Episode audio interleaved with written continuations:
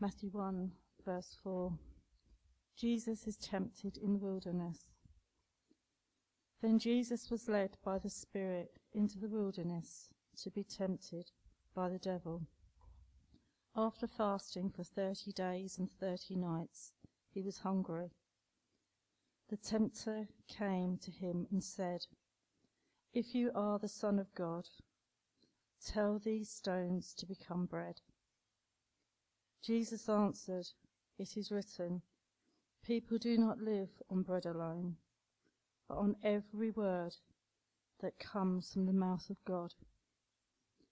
Then the devil took him to the holy city and set him on the highest point of the temple. If you are the Son of God, he said, throw yourself down, for it is written, He will command his angels concerning you, and they will lift you up in their hands, so that you will not strike your foot against a stone. Jesus answered him, It is also written, Do not put the Lord your God to test. Again the devil took him to the height, to the high mountain, and showed him all the kingdoms of the world and their splendor. All this I, I give, give you, I said, if you will bow down and worship him. Jesus said to him, Away from me, Satan, for it is written, Worship the Lord your God and serve him only. Then the devil left him, and angels came and attended him.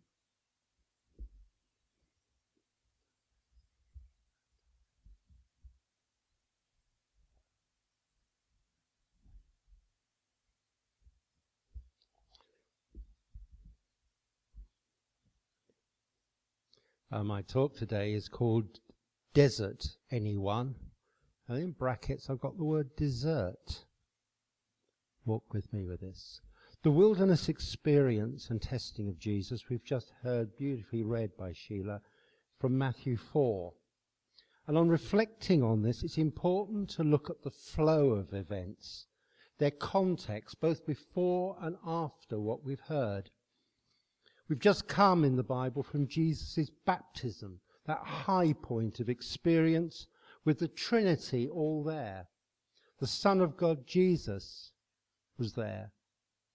Who said so? Well, God Himself said so, didn't He? This is my Son whom I love. With Him I am well pleased.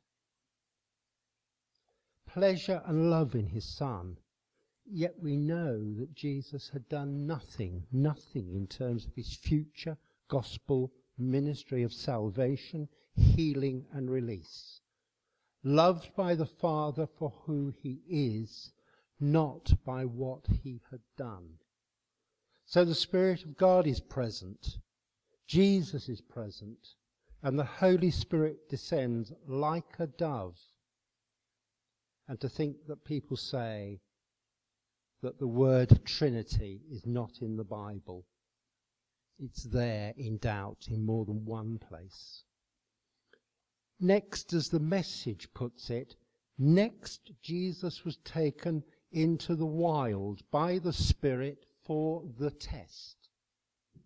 To fast for 40 days and nights.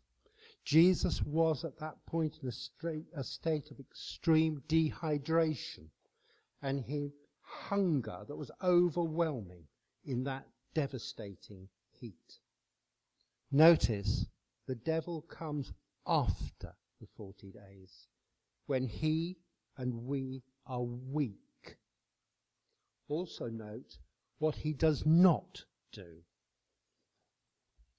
He doesn't offer Jesus water. Why? Perhaps he knows Jesus is the living water is he fully aware of the Jesus who will turn water into wine?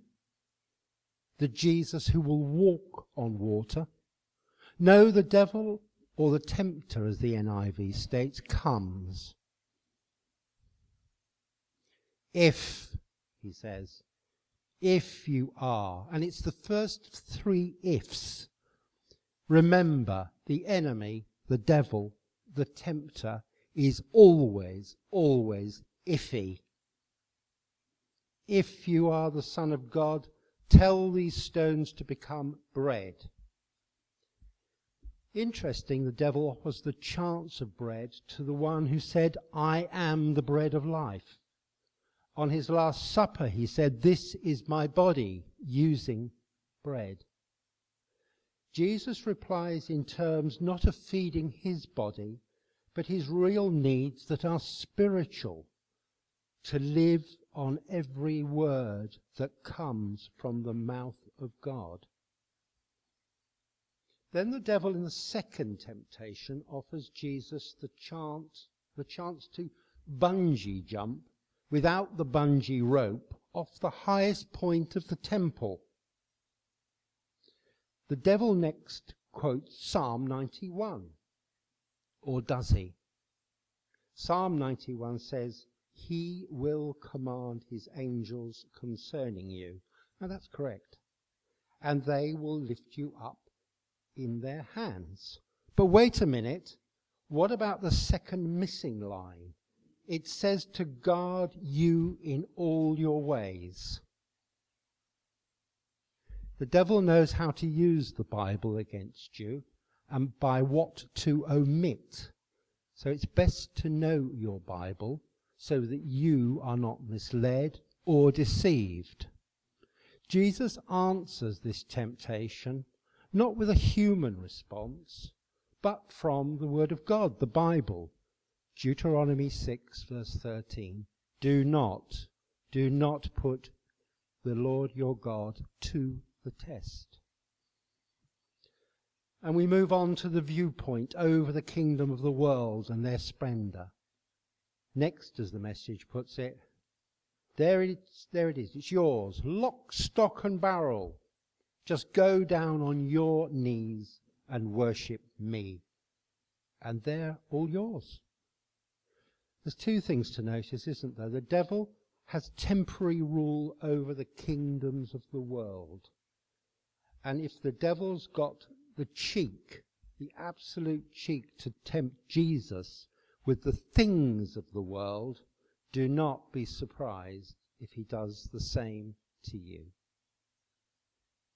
Our response, like Jesus, basically, beat it, Satan.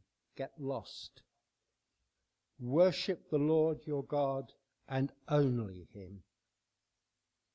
Note this well. The devil's tried three times, then the devil left. The test was over. A season of trial and testing, and so at times it will be for us. But now comes the good news. Did you notice? The angels came and attended and took care of Jesus' needs. If you think about that, they came supernaturally and they must have come with water and food, maybe like manna bread, something there. His needs, but also his spiritual needs of being alone for 40 days and wandering.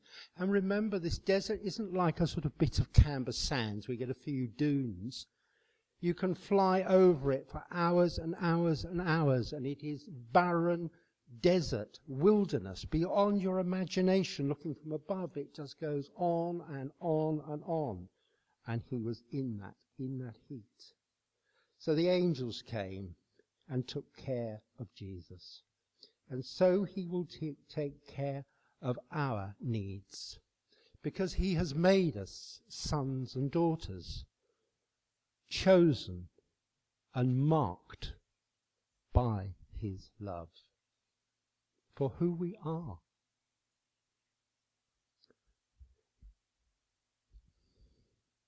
Well, we've considered, haven't we, the wilderness experience. We've seen it on the video.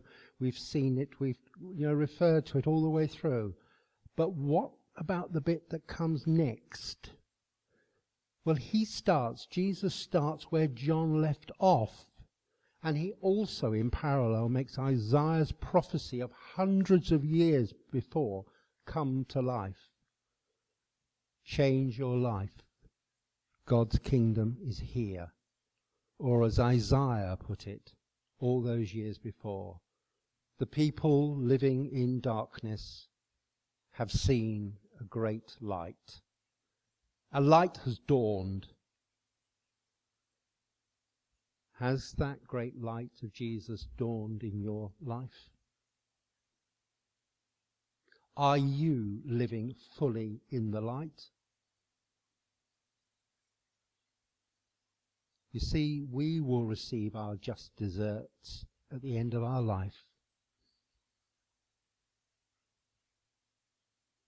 The desert experience of Satan, or the wonderful desert of the feast of the Lamb with Jesus in heaven.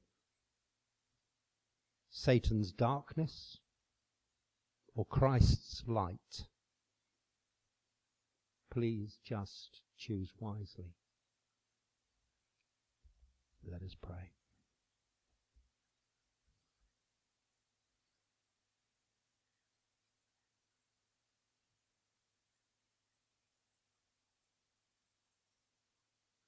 Father, the light shines brightly in the wilderness. The sun is scorching.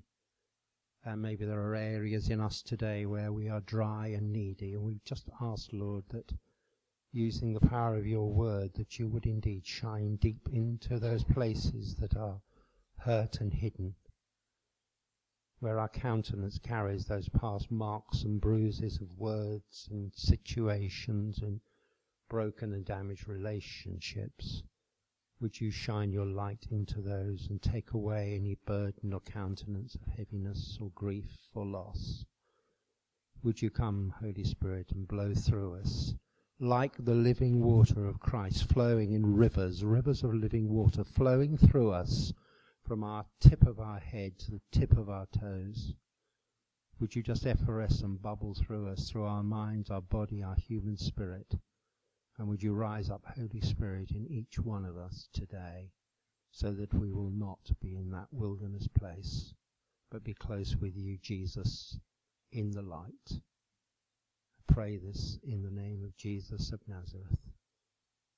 Amen.